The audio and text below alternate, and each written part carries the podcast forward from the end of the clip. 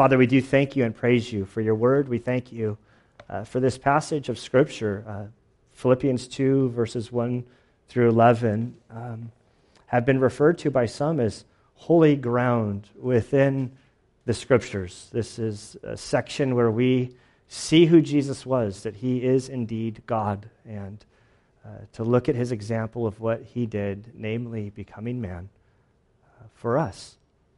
Lord, I ask that uh, you would help us as we navigate this passage. I am just a mere man, and this, uh, the text and these truths are, are more than we can fathom. And so, Lord, we ask that your Spirit uh, would open our hearts, um, illuminate the text, help us uh, to get a glimpse into the work of Jesus. Um, Lord, especially as we take communion today, uh, we ask that you would help uh, the gospel become a reality in our lives.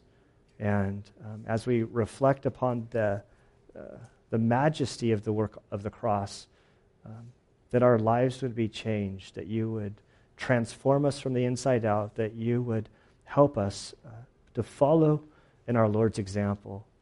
Uh, Lord, we, we come to that prayer request acknowledging the power of our flesh, the, the drive um, eh, just within us, Lord, that we want to look out for ourselves and our own interests. And so, Lord, we, we need uh, massive uh, help in adjusting our attitudes to be like that of Christ. And so we turn to you and we ask that uh, you would make this time uh, meaningful uh, to each one of us, that we would grow closer to you. And it's in Christ's good name we pray. Amen. Philippians chapter 2, verse 1. Therefore, if there is any encouragement in Christ, if there is any consolation of love, if there is any fellowship of the Spirit, if any affection and compassion, make my joy complete by being of the same mind, maintaining the same love, united in spirit, intent on one purpose. Do nothing from selfishness or empty conceit, but with humility of mind, regard one another as more important than yourselves. Do not merely look out for your own personal interests, but also for the interests of others. Have this attitude in yourselves, which was also in Christ Jesus, who, although he existed in the form of God, did not regard equality with God a thing to be grasped, but emptied himself, taking the form of a bondservant and being made in the likeness of men. Being found in the in appearance as a man, he humbled himself by becoming obedient to the point of death, even death on a cross. For this reason also God highly exalted him and bestowed on him the name which is above every name, so that at the name of Jesus every knee will bow of those who are in heaven and on earth and under the earth and that every tongue will confess that Jesus Christ is Lord to the glory of God the Father. And Father, we do just worship you for the great truths that are found in this passage. Help us now as we navigate uh, this passage of Scripture. We ask that it would make sense to us and that our lives would be changed through this uh, time studying your word. We love you, Father. And it's in Christ's good name we pray. Amen.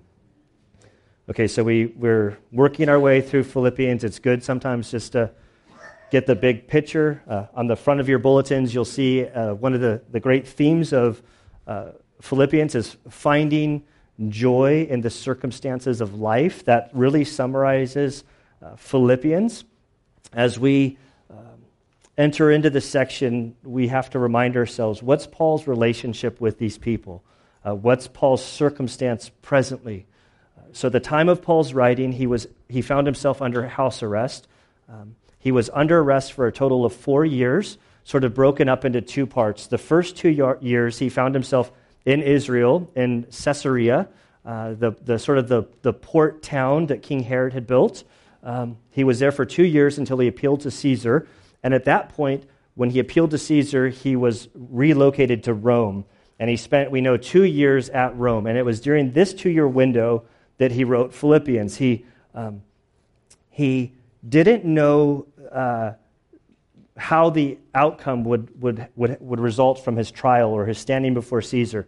He, he certainly could be executed, um, he could be let go, and there were another, uh, uh, just a bunch of options that could have had, happened to him. He, he just didn't know. Um, we know at the time of writing Philippians, it's 10 years following um, his planting of the church in Philippi, which was a Roman colony.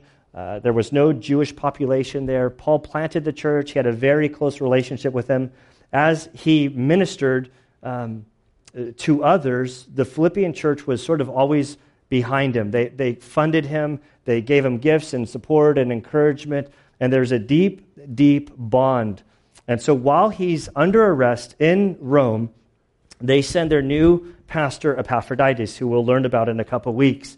And so they send Epaphroditus to Paul with a gift, a, a, financial gift, because back then, when you were under arrest in this situation, uh, you would be under house arrest, but all of your provisions, your food, your housing, it, you would have to fund it. And so they were sending a gift uh, to, to care for Paul while he was under house arrest.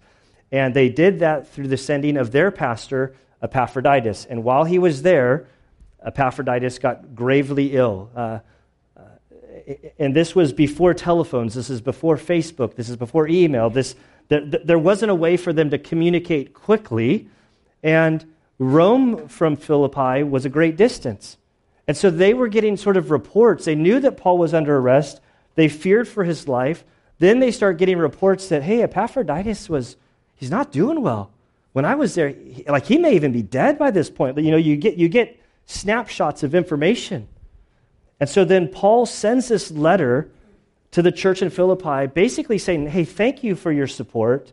Um, be of good courage to know that God is faithful, God is sovereign, and regardless of what's happening to me, everything's going to be fine. And, and in Epaphroditus, he almost died. And, and we see that Paul sends this letter with Epaphroditus back to Paul uh, to hand deliver it to them.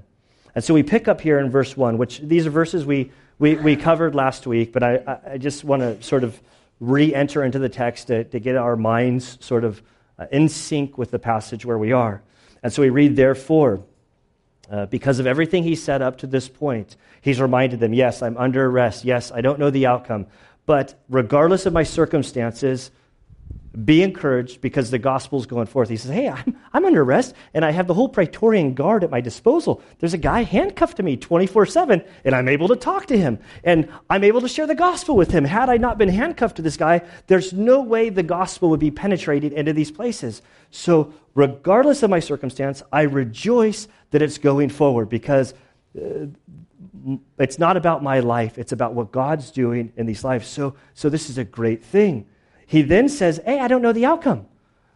But back in Philippians 1:21, uh, one of the most well-known verses, he says to me, uh, to live is Christ, to die is gain. He says, you know what, even if I die, it's okay because that's better than this world. But if I live, if I'm going to be released, I'm going to live for Christ. I'm going to do everything for Christ. And I sense that I'm going to get out of here through your prayers. I, I sense that I'm going to get out. And when I get out, I'm going to minister to you and I'm going to care for you because God's still doing a work and you have uh, growth. Uh, you know, there's, there's room for growth in your life and God is going to use me to help you in this area. And so, this whole section we find ourselves in, it's the beginning of the teaching where Paul is trying to encourage these believers in Philippi uh, to walk with him and to move forward in their relationship. So, therefore, uh, there's four ifs now, these are first class conditions in the Greek, and they are. Um, but basically, they're not ifs like it could go either way. It's ifs, and they know what he's about to say is true. So sometimes this word if is translated since. Um, you could read this since. Um, he says, if there is any encouragement in Christ, and there is encouragement in Christ, if there is any consolation of love, uh, or encouragement of love, and there is. If there is any fellowship of the Spirit, and there is. If there is any affection and compassion, and there is. He gives the one command, the imperative, at the beginning of verse 2. He says, Make my joy complete. What Paul wants from them. Um, really picking up from this section, verses 27 through 30 at the end of the last chapter, he says, Make my joy complete by doing these things, by being of the same mind, unity, not uniformity, that they would all be focused on one purpose, moving the gospel forward as a church. Being of the same mind, maintaining the same love, united in spirit, intent on one purpose it's a lofty goal. How do we do this? How, like, how, how do we as individuals that are part of a collective body, we as Americans tend to think about individualness, like it's all about Gunner. I'm kind of like the world revolves around me from my perspective. Uh, that's, that you could quote me really poorly on that. As humans, we look at the world, we think that everything kind of revolves around us, but the reality is the world doesn't revolve around us. And if you're in Christ, you have been planted by the Spirit of God, according to 1 Corinthians 12 13, that by the Spirit of God you've been placed into the body of Christ and you're a part of something that's bigger than you. And so Paul is saying that as you contribute to the body of Christ, uh, you need to work uh, in a certain way to maintain this unity, to develop this love, uh, to contribute to the purpose of the church in fulfilling the Great Commission. And so he's going to give some very practical advice uh, I think this is one of the passages that's easy to understand, it's harder uh, to apply. Uh, in verses 3 and 4, there's going to be a series of contrasts. Uh, don't do this, do this. So the first thing we see in verse 3 is do nothing from selfish, selfishness or empty conceit. So anything that you do, it should not be driven by your own self interest. But whatever you do, do it with humility humility of mind, regarding one another as more important than yourselves. So it's about kind of placing others first, not putting yourself at the center of attention. Um, all of this is driven from the truths found in verse 1. Since there is encouragement in Christ, since there is encouragement in love or consolation of love, since there is fellowship of the Spirit, since there is uh, affection and compassion, since these things are true, then how you live your life, it should be done with humility of mind. It's all about our attitudes. this, this, whole passage is about having a major attitude adjustment. uh, there's a quote that says, Humility is not thinking less of yourself, but rather thinking of yourself less. And I, and I think that the aim of this is there's a warning against pride. Because when we live pridefully, placing ourselves first, thinking that we're more important than others, it just leads to really bad places. And so Paul's trying to guard the individuals that make up the composite of the body of Christ to individually guard themselves from pride and to live their lives with meekness, humility, all the things that we see in the fruit of the Spirit love, joy, peace, patience, kindness, gentleness. And then my mind draws a blank for the rest, but I got pretty far. I think, I think I'm one further than the last time I said it. Um, and so in verse 4, there's, it continues Do not merely look out for your own personal interests. This is hard. Because we like to look, I mean, or maybe it's just me. I mean, I like looking out for my personal interests. really quiet. Maybe, am I really the only one that really? like, we, we, we, like self preservation is kind of something that God has given us. Uh, but he says, don't merely look out for your own self. Like, it's not just about you, but, but, but also look out for the interests of others. I, I hear the words of Jesus that over and over again do unto others, do unto others, do unto others. This is following Jesus' example.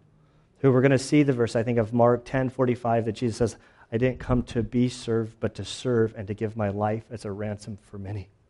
Over and over and over, we see the disciples through the earthly ministry ask, Hey, Jesus, who's the greatest in the kingdom? And he would do things like grab a little kid. He says, You want to be great in the kingdom? Be like this little kid. Be a servant. Gordon MacDonald says this the acid test of servanthood. You can tell whether you are becoming a servant by how you react when people treat you like one. I thought that was really good. He's like, oh, I want to be a servant. So he says, hey, can you go take out the trash?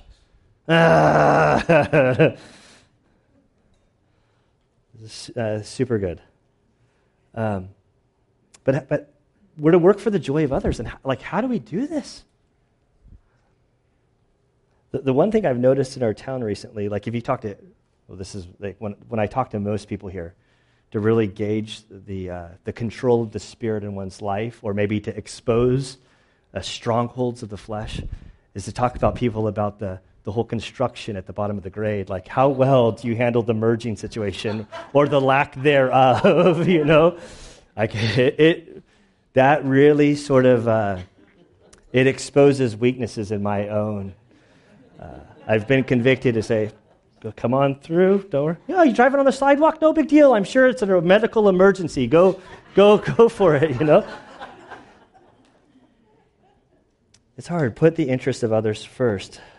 And then we come to the key verse. Like, really, the, the key verse of this whole section is in verse 5, and I think it's so overlooked. Um, so if you write in your Bibles, like highlight it, star it, circle it, this is the key. Have this attitude in yourselves, which was also in Christ Jesus. Um, I said the attitude adjustment, this whole passage about adjusting your attitude to be like that of Christ. This, I mentioned that these verses that are to follow, um, verse 6 through 11, have been referred to by scholars as like within the text of the New Testament, that there are certain areas that they refer to as like the holy ground. Like, like there's theological truths that are found there that are overwhelming. And this is a huge, uh, theologically speaking, what we call the Christological passage, like the teaching of who Jesus is. it, it is powerful we can get lost in the weeds here, and I'm going to try to avoid getting lost in the weeds. There are guys that have their PhDs for spending their life's work talking about this passage and the implications of it, and we're not going to do that. It's easy when we do that to sort of, while the holy ground of this, it's easy to miss the point of Paul's writing. Uh, I often have in the course of the ministry, I can't, I've probably had, I don't know, and I hope nobody's in this room because I'm not trying to condemn anybody for this, but I get the call, hey, Gunner, or Pastor Gunner. Normally the call comes in, hey, Pastor Gunner, can you tell me where that one passage is? I'm like, well, I'm not by my Bible, I'm not by Google, and I'm, you know, I, I, I like, let's, let's just see if I can get it because I hate it when I get the I'm the friend that people want to phone and I don't know. Like I'm like, well, I'm watering the plants right now. Like so, like We'll see. and if it's like, there's this guy in the Old Testament, I'm like, oh, I'm going to have to go to Google. Like, if it's some obscure character in the Old Testament, like, I'm not going to know it. I get the call. I'm witnessing to my unsaved friend. And where's that passage where, at the name of Jesus, every knee is going to bow? I'm like, oh, that's Philippians 2. But, you know, that's like, it, it wasn't really given as this, like, evangelistic tool as a sword to start slaying all your unsaved friends, to say, You're going to fry, buddy, unless you bow your knee and confess him as Lord. Now, I'm not saying it's not true, because it makes it very clear that, that at the name of Jesus, everybody, whether you're in heaven, you're on earth, or you're under the ground, every knee will bow and confess that he's Lord. But that's not the purpose of this passage. And if we start going down that road where I'm going to guard from, is the whole purpose of this passage is that as we look at the imperatives here of walking in humility and counting others as more important than yourself, Paul is giving the theological underpinnings that, that motivate us as we live our lives in this way. And it all comes down to verse 5. Have this attitude in yourselves, which was also in Christ Jesus. So, Paul's asking us to live with humility of mind, to not look out for our own interest, to look out for the interest of others, to, to humble yourself, and to be a servant as Jesus was a servant. Okay, Paul, like, well, what, what are you talking about? What attitude do we see in Jesus? Verse 6 Who? although he existed in the form of God, did not regard equality with God a thing to be grasped.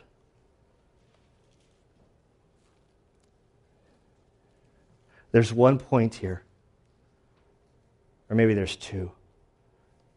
The, the, the, main point that he's making is that Jesus is God, period. He's not just some man that was a good teacher. When we talk about the person of Jesus, he is God. And, and in this whole passage, you should see uh, some have suggested a U, others have suggested a V. So, whatever you prefer. It starts in heaven, comes to earth, goes back to heaven. John 1 1. What does that say? In the beginning was the Word. And the Word was with God, and the Word was God. And if you follow John 1 all the way out, you'll see that the Word is Jesus. Colossians 1, verses 15 through 16, speaking of Jesus, Jesus is the image of the invisible God, the firstborn of all creation, for by him all things were created. So, so the agent of creation is Jesus. That when God spoke things into existence, Jesus was speaking things into existence. Jesus didn't come into existence on Christmas Day that we celebrate. Jesus always existed in eternity past. When he was born, that was the incarnation, that was his coming as man in flesh, in humility. For by him, back to Colossians, for by him all things were created, both in heavens and on earth, visible and invisible, whether thrones or dominions or rulers or authorities. All things have been created through him and for him.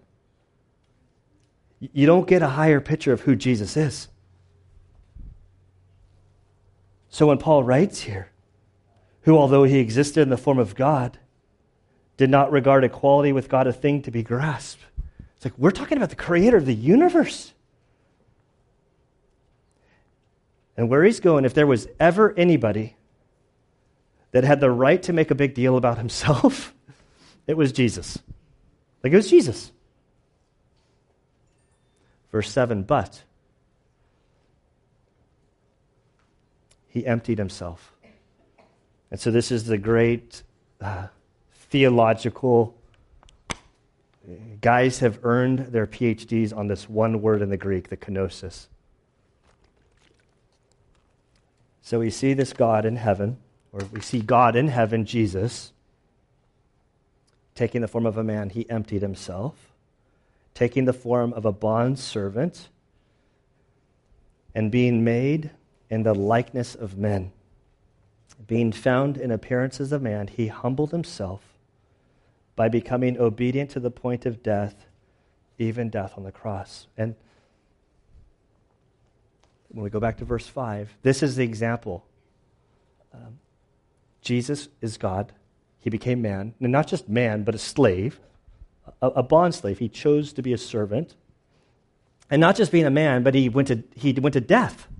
And not like all death is bad, but going to the cross was the most shameful way of any person. You, I mean, I was raised in the Catholic Church, and so I, am very familiar with seeing Jesus on the cross, like in the crucifix.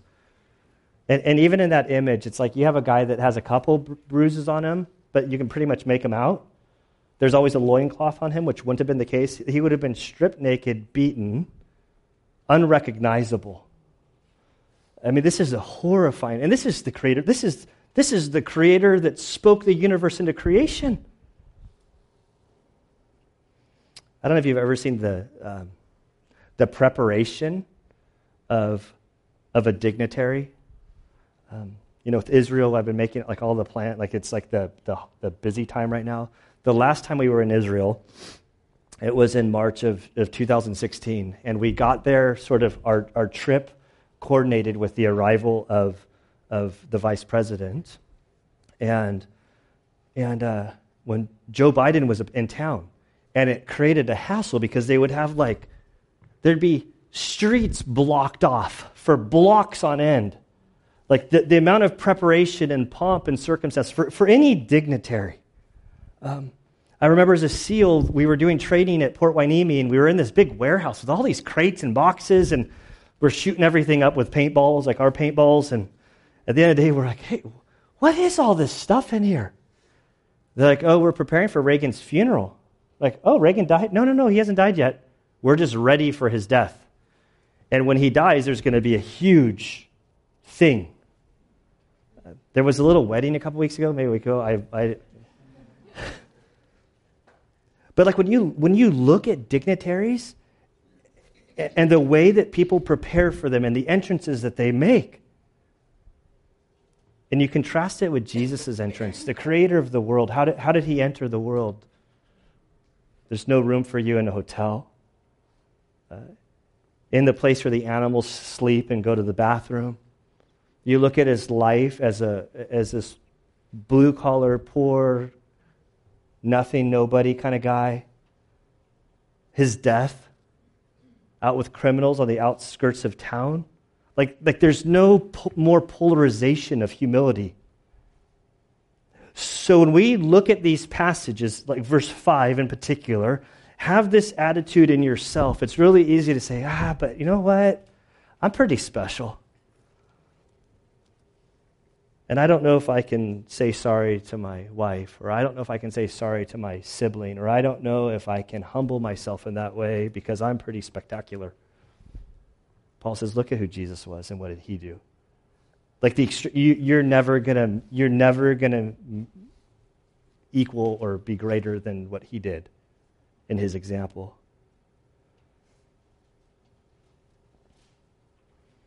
And so when we look at this instruction, to humble ourselves, to count others as greater than ourselves. It's all driven from the person who has received salvation. That Jesus did all of this for you and your sin. The saying that you are bought at a price. And so while it's a free gift that you receive, like the old hymn, Jesus paid it all. All to him I owe. And what he's asking is, he's like, I want you to follow my example.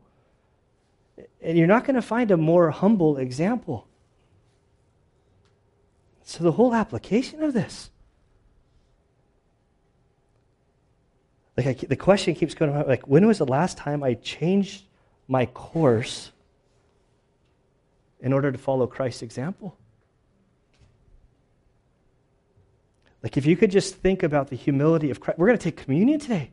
We're going to hold a little cracker and a little juice, and it's symbolic of the shame that he went through. Like, it, it, this is our example. How are you humbling yourself and placing others first in your relationships? With your coworkers, your siblings, your marriages? Merging at the bottom of the grade? if we really want to step on people's toes, like, a,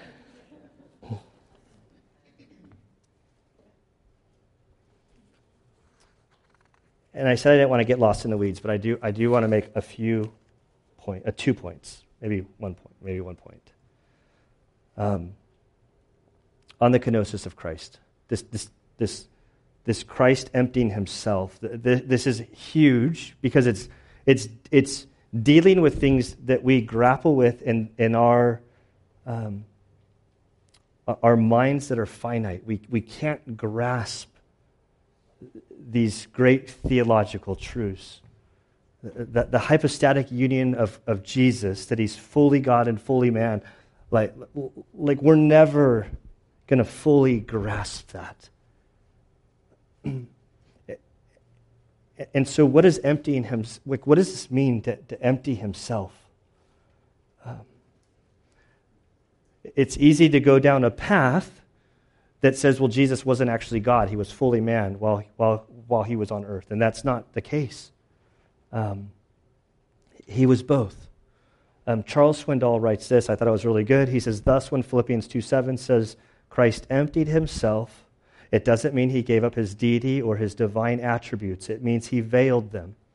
Jesus had the authority of his divinity, but he voluntarily chose not to use it in submission to the plan and purpose of the Father. So he had the capacity, but he withheld the capacity. I, I, think, I think it was Peter that he was talking to at one point where Peter was going to save the day. And Jesus looks at him and says, Don't you think I can send down so many legions of angels to come just wipe out everybody? Like, don't you? Th- Jesus saying, I have that capacity, but I've, but, but I've, I've sort of veiled it. Uh, to, to bring it down to terms that we know a few weeks ago, maybe months ago now at this point, I, on my cell phone, which is now like a mini computer, to try to like get my like did like I kind of was trying to divorce myself from my cell phone, but not fully. Like I kind of want to like I longed for the days of MacGyver when there was no cell phones or anything, and you just kind of. And so what I did was I deleted the email capacity on my phone. I've since re- reinstalled it. I broke down, but I, I, but, I, but only for the trip to Japan. I might re- uh, take it off again. Um, and then Facebook, I took off these things on my cell phone. And so I have a smartphone. It's totally capable of email. And just because I've uninstalled the app for mail doesn't mean that the phone doesn't have the ability to do it. It just means that I've turned off by choice this capacity to do it. And it's a terrible illustration, but it's sort of like what Jesus did. Like he is fully God, but he, he's like, I'm going to turn off that capacity. I'm going to turn off that capacity. And I'm going to subject myself because if you're deity, you can't unbe deity. You can't, like if you can unbe deity, then your your deity is God. And so if you um, if you ever stop being God, then you're not God. Like God is God always existed, and exists and will forever exist. and so somehow in the midst of this, he humbles himself, he veils his deity, and that's this kenosis. Um, he humbled himself in obedience, which is the key to this whole passage. The guy who's writing this, the Apostle Paul, did the same thing. When we get to chapter 3, we're going to see, like, let me just, just flip over to Philippians 3. Who's this Paul guy? And he says, well, Philippians 3, verse 2 Beware of the dogs, beware of the evil workers, beware of the false circumcision. For we are the true circumcision who worship in the Spirit of God and the glory of Christ and Christ Jesus and put no confidence in the flesh. And at that point, the confidence in the flesh, Paul's like, I need to take a time out. Let me just tell you guys who I was before Christ. he says, Although I myself might have confidence even in the flesh, if anyone has mind to put confidence in the flesh, I far more. Circumcised on the eighth day, of the nation of Israel, of the tribe of Benjamin, a Hebrew of Hebrews, as to the law, a Pharisee, as to zeal, a persecutor of the church, as to righteousness, which is found in the law, blameless. Don't let that. Well, Paul would look at you with a clear conscience and meaning 100%, and you say the whole Old Testament and all the laws that all of the scribes and Pharisees and all of these guys came up with uh, uh, of how, to, how it works out in your life, I was blameless. I was without fault. I was perfect. But then he met Jesus and he realized how imperfect he was. And he says, Whatever these things were gained to me, I have counted them as loss for sake of Christ. Like he says, they're rubbish, they're dung. Like, like it, it, we, in all translations, it has to edit out what the word actually is. It says it's manure, it's garbage. And then he lived his life from this guy who had everything to this guy that would ultimately give his life for the sake of the gospel, who lost everything. But he says, To me, to live is Christ, and to die is gain. That stuff is unimportant, it's, it's worthless at the end of the day. And then going back to Philippians chapter 2, I, I halfway want to pick up these verses uh, next week, but for brevity's sake, I, I want, i'm not for brevity's sake. I, I don't want to water down the, the push in this passage for humility and, and why we are commanded to be humble and why we're to, like, to view others as more important than ourselves. But from this, we're told, verse 9, for this reason also God highly exalted him and bestowed on him the name which is above every name, so that at the name of Jesus every knee will bow, of those who are in heaven and on earth and under the earth and that every tongue will confess that Jesus Christ is Lord to the glory of God the Father. So, the point number one that I want us to, to, to, be reminded of is that Jesus isn't dead. He rose from the dead, He conquered death, He's exalted at the right hand of the Father where He rightly belongs. And we see the exclusivity of Christ. Uh, in my flesh, I, I struggle with this, right? I, I think we all do, or we all have, should have, like, It just, from a human perspective, it seems like you, there should be a lot of different ways to get to heaven. Like, who am I to tell my Buddhist siblings that their way is wrong? Who am I to tell that my atheist uh, family members, who, when anybody dies, says, oh, they're in a better place, who am I to say that?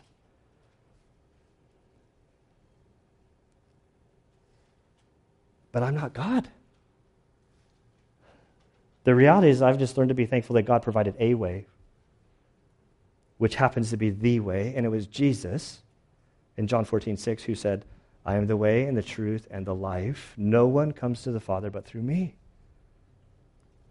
It, it's, it's the scriptures that point to God's plan that there, that, that there is only one way to heaven, there's only one way to the Father, and that's through Christ.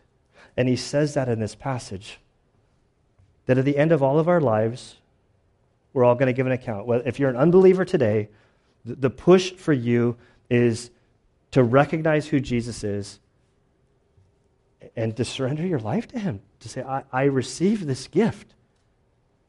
Now, to those of us who receive, the push for us is recognize at the end of your life, you're going to stand before God and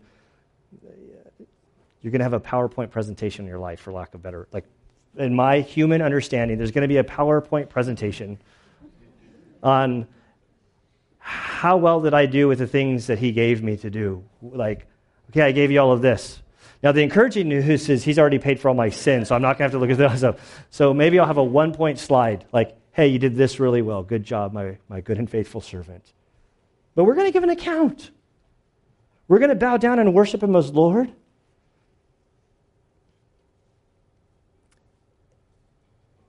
And this should really affect how we live our lives today. It should affect how we interact with one another. It should, it, it, it should change our marriages. It should change how we interact with our coworkers. It should change how we interact with our neighbors. It should change how we interact with our siblings. It should change with how we merge lanes at the bottom of the grade. Like, like seriously, it's not, it's funny, like we all laugh about, but it should affect how we drive. Because every person that's cutting you off, that's a person who needs Jesus. And you realize how desperate you are for him because how powerful your own flesh is. And so, with this, we're going to take communion. And I, the guys are going to come forward. We're going to, um, I, I would encourage you as the elements go out, just hold the cracker and the juice. I always, we all the crackers are gluten free for those of you that that's an issue for. Um, get your element, hold on to it and we'll pick up after it, it, it goes forth. This last Monday was um, Memorial Day, and um, it, it always causes me, causes me to reflect on like buddies I've lost and, and uh, students that I put through training. Um, oh, Dave's still coming, sorry. I thought there was one more tray, but I didn't see a person. Um, so in my time of, of being an instructor and all the students that I put through, there were, I think, three or four, three or four of those students that I um, interacted with that ended up receiving the Medal of Honor. And of those, there's one that really impacted me. Um, and and this student, his name was Michael Monsoor, who some of you are probably familiar with his name. He um, he, he literally, of all of the people I've known in my entire life, he's the person who's done the most self um, sacrificing action that I've ever known anybody to do. Um, and on an operation where um, another of my couple close friends were on this operation, a hand grenade came up and over the rooftop, and Michael Monsoor saw it, and he literally threw himself on the hand grenade and absorbed the blow. Um, and he, sa- he, he saved the lives of a couple of my good friends. And, and I remember when I got word of this, before he was like a, now, now he's become like a, you know, like one of the, a spam, like an email that people forward on to other people. But, but Monsoor was a student, and it was, I remember going, could, could I do that? Like when I was a team, like would my reaction be like if I was on an op and a hand grenade came in, would my reaction be to jump on it to save my buddies? And, and I, you know, of course, the answer is like, oh, I'd love to say yeah, but I don't know. Like, I, and to see the, the three other guys that were involved, how it impacted their lives, like their, their whole lives, they live for Mike because they owe their life to Mike. And this Monday, you know, we normally go to Rosecrans to visit his, his gravesite. Um, but when I, I bring this up, because what he did in that moment for those three guys was, was nothing compared to what Christ did for us. And that's what we hold in our hands. Um, I don't, um, th- this is the picture of Christianity. Um, it's something for those who have given their life to Christ. And so, if you haven't received Christ as your Savior, it's, it's as simple as believing. Um, but we're reminded that we were, we were bought at a price, that your salvation, your true and ultimate freedom was purchased by God's death on the cross. In Philippians 1:27, which we covered last week, I think, he says, "Only conduct yourself, only conduct yourselves in a manner worthy of the gospel of Christ." What's the gospel of Christ? You're, you're holding a symbol of it. This, this symbol is that Jesus stepped out of heaven and he became man, a bond servant, that he lived his life perfectly, and that he was put to death, death on a cross. And so we take this to, remind, to remember his broken body. We, remember, we take the juice to remember the eternal covenant that we now have in Christ. That we, um, that as Hebrews talks about, like we're not going and making, we're not, we're not continually having to go to the temple to, to re-clean and to re-clean and to re-clean. That we're, we're told that it was once and for all that down in the deepest level, and you know, Valley Center, a couple like last week. I hate to bring this up, but but the whole idea, like I, I got my septic tank pumped, and it's a terrible thing. But I like want to watch the whole thing to see the inside of the tank because it's like the bowels of the house, and and and I was sitting there as the guy's pumping the tank, going, man, that's just a rough job. And I think it's, it's clean, but it's not really clean. We're going to just have to do this in three more years or four years or however often you're supposed to do it. And it's like, that's the picture of the temple. Like, they would go and they make a sacrifice. And as soon as they walked away from the sacrifice, they began to have sin, and it wasn't really clean. Now, I don't know how to complete the illustration, but it's like what he did on the cross for us, it's permanent cleanness to, the, to the deepest level. You don't have to keep going back to, to be re cleansed of your sin. I'm, I'm arguing with myself in that statement. You don't have to go back to get your salvation over and over again. He continually cleanses us in our imperfection, and we stand secure before Him. When I look at this, I think of Matthew 18 when the disciples said, Jesus, who's going to be the greatest? And He says, You want to be great? Be like this kid. In fact, when this was inaugurated, the night of his, uh, the, the, Lord's Supper, this, this last Passover meal, how did it start? It started with they went into the upper room. And there were no servants there because clearly they wanted a room of privacy. But with no servant, there was nobody there to wash the feet, the most humble, disgusting job that was reserved for the lowest of low. And as all the disciples walked in, None of them wanted to volunteer to, to wash the other people's feet, and so they sat there. And Jesus kind of looks at them and he says, It's been three years, really, guys? And he gets up, he takes off his garments, and he, he puts a towel around his waist. He goes and gets the supplies, and he goes through and he cleanses each one of their feet. And Peter has the big put, No, no, Lord, not me.